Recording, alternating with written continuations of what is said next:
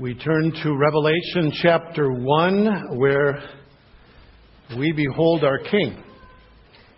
We see Jesus in all his second coming glory. I'm going to do something I've never done before.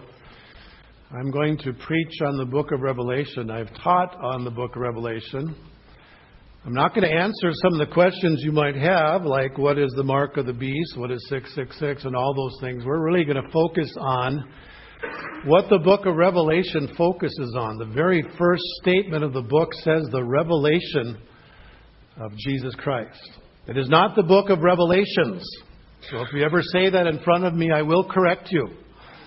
It is the revelation of Jesus. And so we're going to spend a few weeks kind of a broad uh, focus, not getting caught up in a lot of details where people don't agree on this or that, but really seeing, I hope, I trust, our King, seeing Jesus in all his glory. Revelation chapter 1. I want to start at verse 9 and read in, in Jesus' name.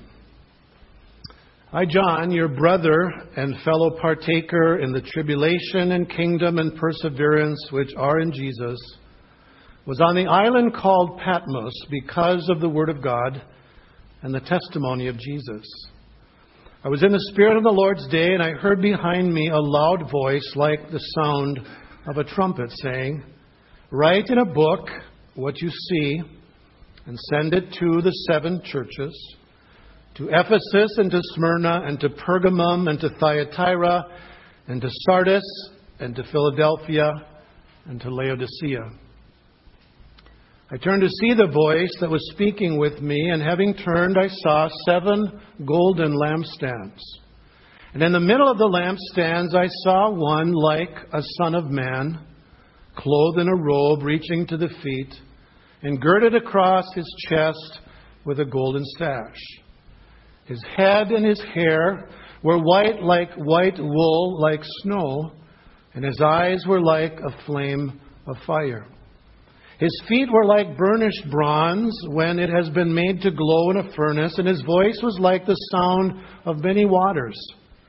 In his right hand he held seven stars, and out of his mouth came a sharp two edged sword, and his face was like the sun shining in its strength. When I saw him, I fell at his feet like a dead man. And he placed his right hand on me, saying, Do not be afraid. I am the first and the last, and the living one, and I was dead, and behold, I am alive forevermore, and I have the keys of death and of Hades. Therefore, write the things which you have seen, and the things which are, and the things which will take place after these things. As for the mystery of the seven stars which you saw in my right hand, and the seven golden lampstands. The seven stars are the angels of the seven churches, and the seven lampstands are the seven churches. Let's pray. Lord Jesus, we see in this vision that you gave to the Apostle John a preview of your glory as you come again as the King of kings and the Lord of lords. And we believe, according to your word, that you will come again. That we can be sure of that. And I pray, Lord Jesus, that we would be waiting for that day, living in light of that day, acknowledging our need for you, Lord Jesus, as we stand before you one day. Lord, thank you for what you did for us, how you paid that price for us, so that we do not need to fear the day that you come again. Lord Jesus, thank you for this word. Apply it to our hearts. May the words of my mouth, the meditations of our hearts be pleasing in your sight. For we pray in Jesus' name. Amen. The book of Revelation describes in great detail the events surrounding the second coming of Jesus. And in this first chapter, we are given a, a glorious picture of the one who is coming to judge. We see Jesus, the soon coming King, in his second coming glory. Verse 7 says, Behold, he is coming with the clouds, and every eye will see him, and those who pierced him, and all the tribes of the earth will mourn over him. And if we have any question whether or not this will come, so it is to be, Jesus says, or John says. And then he says, Amen. It is going to happen. Amen? I hope you're ready for that day. I want to give you, in one simple statement, what I believe is the theme of this text. And if you're taking notes, you can write it down. We need to see Jesus as he is in order to respond to him as we ought. We need to see Jesus as he is in order to respond to him as we ought. Notice, first of all, we need to see Jesus as he really is.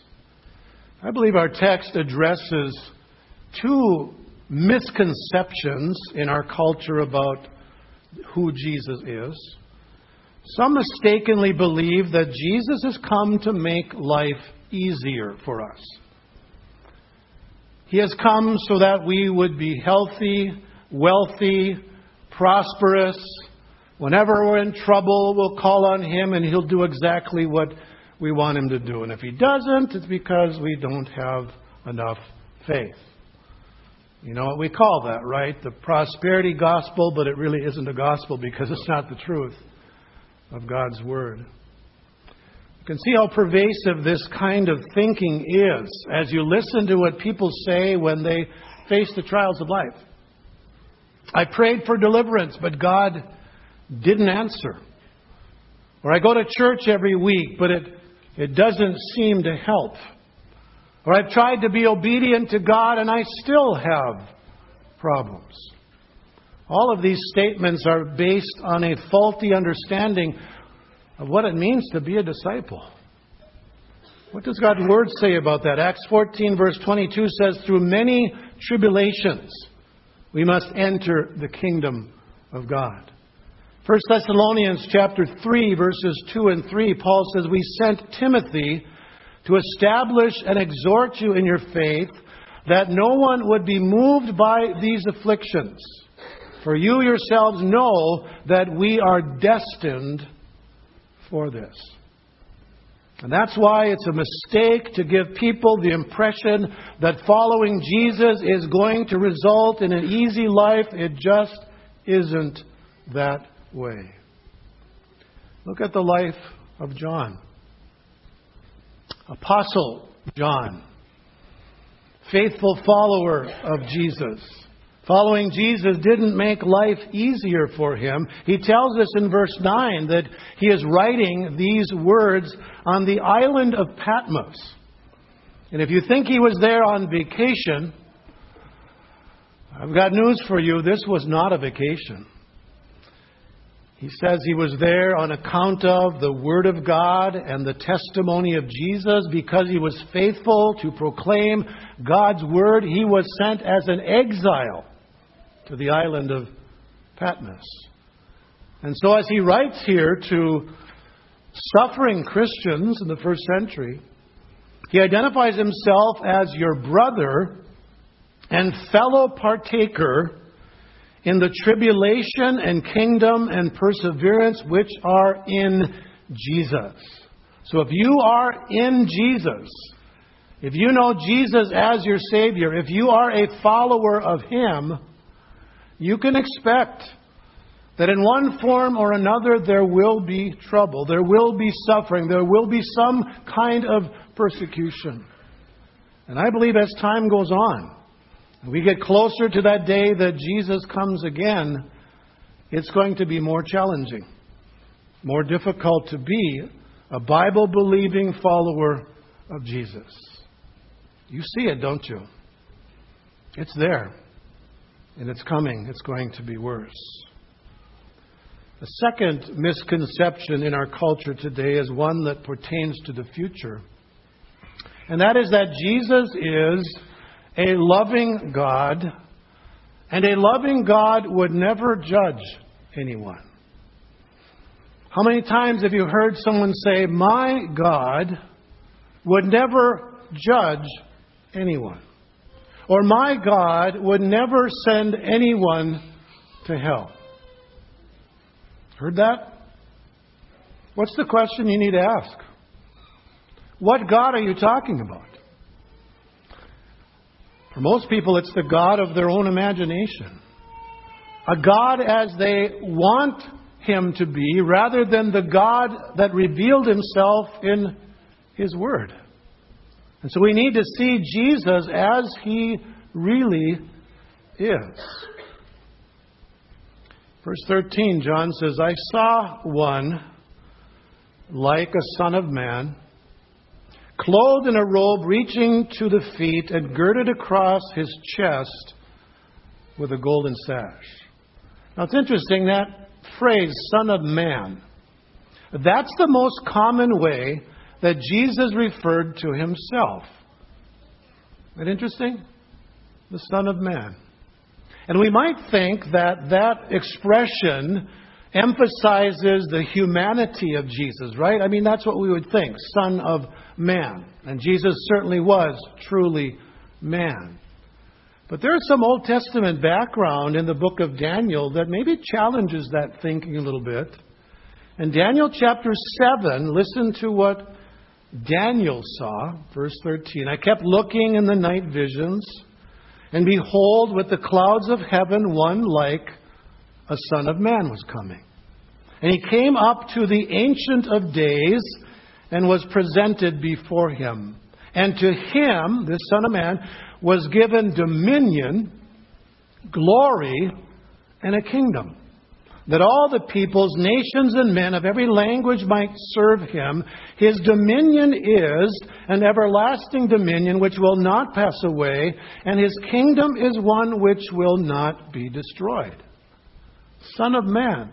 That doesn't seem to emphasize the humanity of Jesus. It seems to emphasize the glory, the majesty. It's a royal description. To this Son of was given a kingdom that would never end. And so, those hearing what John writes here and who had some understanding of the Old Testament would say, aha, there's Daniel's vision. And this is the king. This is the royal one who is going to come again. That's fitting because there's no greater king than Jesus. Revelation 19:6 he is what? The King of kings and the Lord of lords. He is king over every king. He is Lord over every Lord. And one day every knee will bow, right? Every tongue will confess that Jesus Christ is Lord to the glory of the Father. Son of Man, a robe reaching to the feet, a golden sash, a crown around his chest.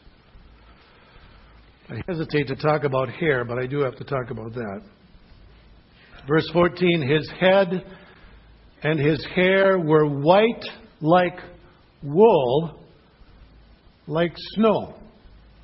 Some of you have a little bit of that, and some of you are getting a little bit of that. White hair. And there's some Old Testament background to this too. Daniel chapter 7, verse 9. We see that this is the way that God the Father is described. The Ancient of Days, seated on the throne with hair like pure wool. Daniel 7, 9.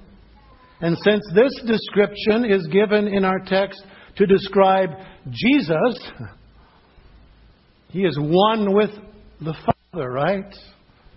He is true man, but also true God. And because he is true God, he has the power and the authority to judge. Verse 14 says, His eyes are like a flame of fire. I remember when I was a child, there was an evangelist that came to our church. And he had the thickest, blackest eyebrows I have ever seen in my life. And when he stood up there preaching, I thought, You know what I'm thinking, don't you? Your eyes, you can read my heart, can't you? I just thought, Whoa, man, this guy, he was scary. Eyes like a flame of fire. And I would suggest to you that that could uh, symbolize uh, judgment, certainly, but it emphasizes also the, the ability to see all things. Hebrews 4:13 says, "And there is no creature hidden from his sight." Get that? No creature hidden from his sight, but all things are open and laid bare to the eyes of him with whom we have to do. All things.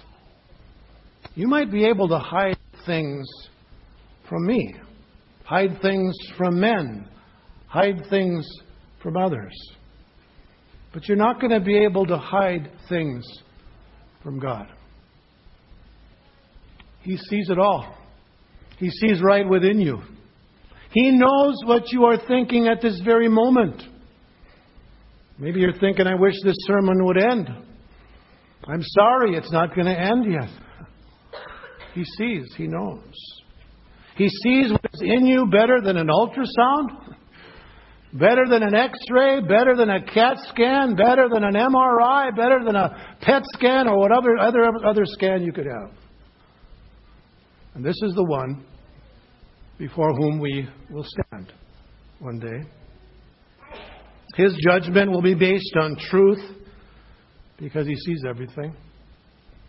So we see his hair, his eyes, we see his feet. John describes his feet like burnished bronze when it has been made to glow in a fire. I found it interesting one author says that kings in ancient times sat on elevated thrones. So those being judged would always be beneath the king's feet.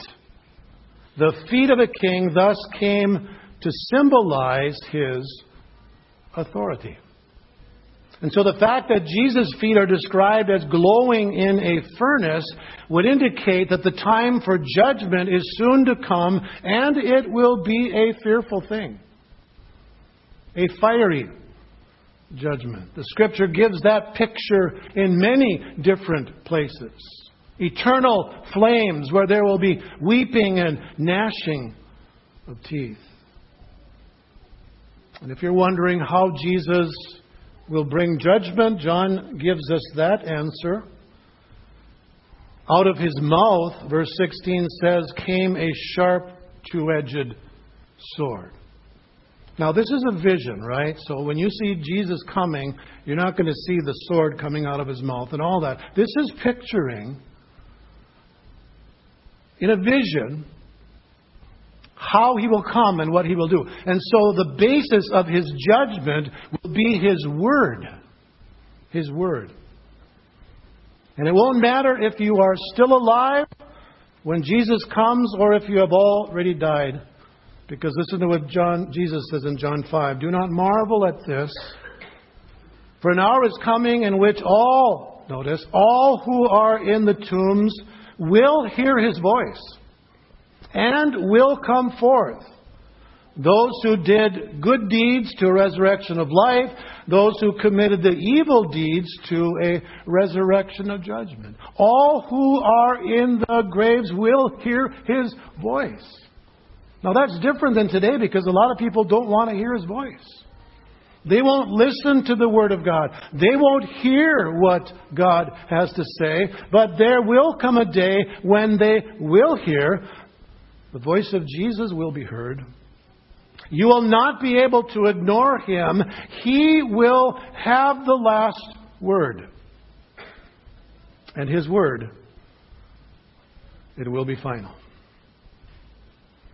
That's who Jesus is.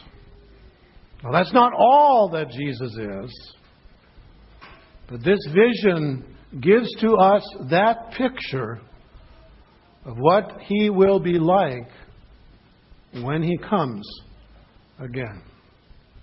We need to see Jesus as he really is. Now, it's important to notice where Jesus is as John sees him in this vision. Verse 12, he says, Then I turned to see the voice that was speaking with me, and having turned, I saw seven golden lampstands. And in the middle of the lampstands, I saw one like a son of man. Now, what are the lampstands? We don't have to guess because we're told in verse 20 the lampstands are the churches, the seven churches. And if Jesus is in the middle of the lampstands, he sees all that is going on in those churches. And when he sends them these seven letters in chapters 2 and 3 to those churches, in every single one of them, he says this I know. And he'll tell them what he knows about them. Why? Because he's in the midst of them. He sees all that was going on in all of those churches. Think of that. Jesus knows what's going on in this church. He sees it. He knows those faithfully serving Him. He knows the things that maybe we're trying to hide from others that we don't want to deal with. He hears the words of maybe criticism of fellow believers or whatever it might be. He sees it all with perfect vision. One example is the message that Jesus gives to the church in Pergamum, chapter 2. 12 to, 4, 12 to 17. And it's interesting, Jesus identifies himself with that church as the one who has the sharp two edged sword. So when you read through these letters to the churches, the way that Jesus identifies himself to that church is related to what he has to say to them. So if you hear this church, Jesus is coming as the one with the two edged sword, what are you thinking? Uh oh. He's coming with his judgment. And as you read what Jesus said to that church, He's going to use his sword against those who aren't willing to repent. Verse 16, therefore repent, or else I'm coming to you quickly, and I will make war against them with the sword of my mouth. Sober picture, isn't it? A very sober picture. We confess in the Apostles' Creed every Sunday, right? He will come to judge the living and the dead. That's why Revelation 3:19 says, "Those whom I love, I reprove and discipline, therefore be zealous and repent." These are written to the church. And if the church needs to repent, if God's people need to repent, what about those who don't know him? Even more so, the call to them is to get right with God, to deal with their sin, to come to Jesus, to be forgiven because of his shed blood, because you don't want to be apart from Jesus when he comes again. Don't make the mistake of thinking that Jesus will never judge anyone. I don't want to hear anybody in this church ever say, My God would never judge anybody because then your God is not the God of Scripture. John sees this glorious king who is coming to judge. Now, if we see Jesus as he really is, as John did, then we can respond to him as we ought. And that response that ought to be given to Jesus is, is seen so clearly here in the life of John. Now, John was one of the inner three, right? You had the 12 apostles, and the inner circle were who? Peter, James, and John. So he was at least one of the top three that were closest to Jesus, and we could probably make the argument that of all the apostles, he was probably the closest one to Jesus. And yet, when he sees Jesus in this vision, what, what happens to John? He sees Jesus in all his glory, and he falls at his feet like a dead man. John knew Jesus, but when he saw him in still a sinful state, I mean, he was a believer, but he was still uh, a sinner. When he saw the glory of Jesus, what do we say? He passed out, fell at his feet like a dead man. When you stand before a judge, what attitude do you have when you stand before a judge? What attitude should you have when you stand before a judge? Hey, bro, nice to see you. I don't think so. What do you say? Your Honor, right? Why do you do that? Because you may not necessarily respect him, but you respect the office. And you know that that man or woman has the power to pass a sentence on that, that you might not like. Here, in this vision, John doesn't even stand there, he, he, he falls before Jesus. The vision was so majestic, so powerful, that John fell before Jesus. What else would you expect from a man who sees Jesus in his glory? When the Bible says every knee will bow, every knee will, seeing Jesus in his glory. We read from Isaiah 6, where Isaiah saw a vision of the Lord seated on the throne, heard the seraphim crying out, Holy, holy, holy. What did he do? Say, hey, cool, isn't that neat? No. He said, Woe is me. Woe is me. I am ruined. I am a man of unclean lips, and I live among a people of unclean lips, for my eyes have seen the King. When you see Jesus in his glory and majesty, it'll make a difference in your life. It did with Isaiah, it did with Ezekiel, it did with Peter, it did with John. And when John falls before Jesus, it's interesting to notice what Jesus said to him.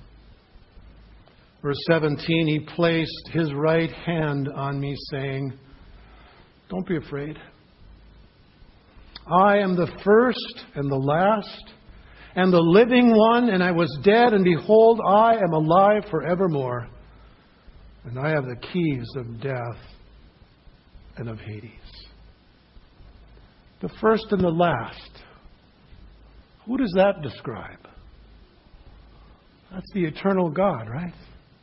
And Jesus is true God. I am the first and the last who has always been and always will be. One author says, I am the first and the last, takes up the idea of time and thus refers to the whole course of human history from the first day to the last. So history is his story, isn't it? It absolutely is. Jesus is the Lord of history. And from beginning to end, he is accomplishing his purpose in time throughout all history. We look back and we see that, right? We see the hand of God throughout all history, bringing about the birth of, of Jesus and so forth. As we look to the future, Everything the Scripture says about what is to come is going to take place because God is the God of history. Listen to Isaiah 46, verses 9 and 10. Remember the former things long past, for I am God and there is no other. I am God and there's no one like me, declaring the end from the beginning. Think of that. Declaring what is going to happen all throughout history to the end from the beginning. and from ancient times things which have not been done. Why can God do that? The rest of the verse says, saying, My purpose will be established, and I will accomplish all my good pleasure. That's our God. His purpose will stand. His good pleasure will be accomplished. And think of this then being written to people living in times of great persecution, wondering, has God abandoned this world? Does Jesus know what we're going through? This title says, yes, He does. He is the first and the last. He is the God of history and His purpose. It will stand. You can count on it because He is the first and the last. And John needed to hear that. And so do we. Not only is He the first and the last, He says in verse 18, and the living one. And I was dead, and behold, I am alive forevermore, and I have the keys of death and of Hades. I am alive. Not just alive, but Jesus said, I am alive forevermore. Because there were people in Scripture, right, recorded who, who were resurrected. But guess what happened? They died again. They died again. Jesus is alive forevermore, and he has the keys of death and Hades. How many of you have keys, huh? I got keys in my pocket. A few of them. Nothing compared to what Wayne Flown has. Ever seen the number of keys he's got? He's got more keys than anybody I know. He can open up any door in Hennepin County, I think, at least on the campus of our schools. So if you want to meet a man of authority, you talk to Wayne Flown. He's got keys. Keys symbolize authority, right? The authority, the ability to open, to lock doors, to deny access, to allow access. That's the picture here. But Jesus has the most important keys. He has the keys of death and Hades. Or as one has described it, he has power over the state of death and the place of the dead because he has conquered death. I love that Easter hymn that describes Jesus. Death could not keep its prey. Jesus, my Savior, He tore the bars away. Jesus, my Lord, up from the grave He arose with a mighty triumph over His foes. He arose the victor from the dark domain. And He lives forever with what? His saints to reign. So Jesus' death and resurrection becomes ours, right? We died with him. We've been raised with him. We will reign with him. That's the good news. The good news is that what Jesus did in rising from the dead, he did for all those who put their trust in him. So one day when your body is put in the ground, that will not be the end. Death will not have the last word. Why? Because of Jesus. Because of our soon coming King. What does Paul say? The dead in Christ will rise first. And after that, we who are alive and remain will be caught up in the clouds to meet the Lord in the air. And so we will be with the Lord forever. Therefore, what does Paul say? Encourage each other with these words. the soon coming King. And that's Jesus. I'll never forget when we went to the cemetery for Dr. Muntz's funeral. And there was a sign pointing cemetery. And when you turned in there, I don't know if you guys remember that, but there was a sign along the road that said no outlet. I thought, take that sign down. There's an outlet, right? Because of Jesus. We won't stay in that grave forever. The dead in Christ will rise, and those who are alive will be caught up to meet the Lord in the air. Jesus is coming again. You can count on it. Don't listen to the naysayers who say, oh, yeah, they've been talking about that for a long time. The only reason he hasn't come is because he's patient, not willing that any should perish. But one day, Jesus will come again. Father, I pray that we would be longing for, ready for, waiting for that day when Jesus comes again. King of kings, Lord of lords. Oh God, I pray that we would bow before him now, acknowledging our for him, receiving that good news of forgiveness that is ours because of the cross and the empty tomb. Lord, if there's someone here this morning that can't really say they are ready for that day, would you show them, Lord, how much they need Jesus? Draw them to yourself. Bring them to that place where they acknowledge their need, repent of their sins, and place their trust in Jesus Christ and in Him alone. Thank you for the hope we have in Him, a living hope because of Christ. These things we pray in Jesus' name. Amen.